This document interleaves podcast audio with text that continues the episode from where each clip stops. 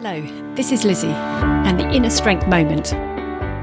Anticipating an opportunity, the evening before the week starts, can be a time of preparation, excitement, planning, visualising, loving the feeling of being prepared for not knowing, ready to take the leap and allowing the net to appear.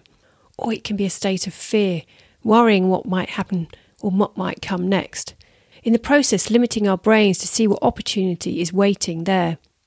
How is your evening before, and what do you need to change to move from anticipating to opportunity?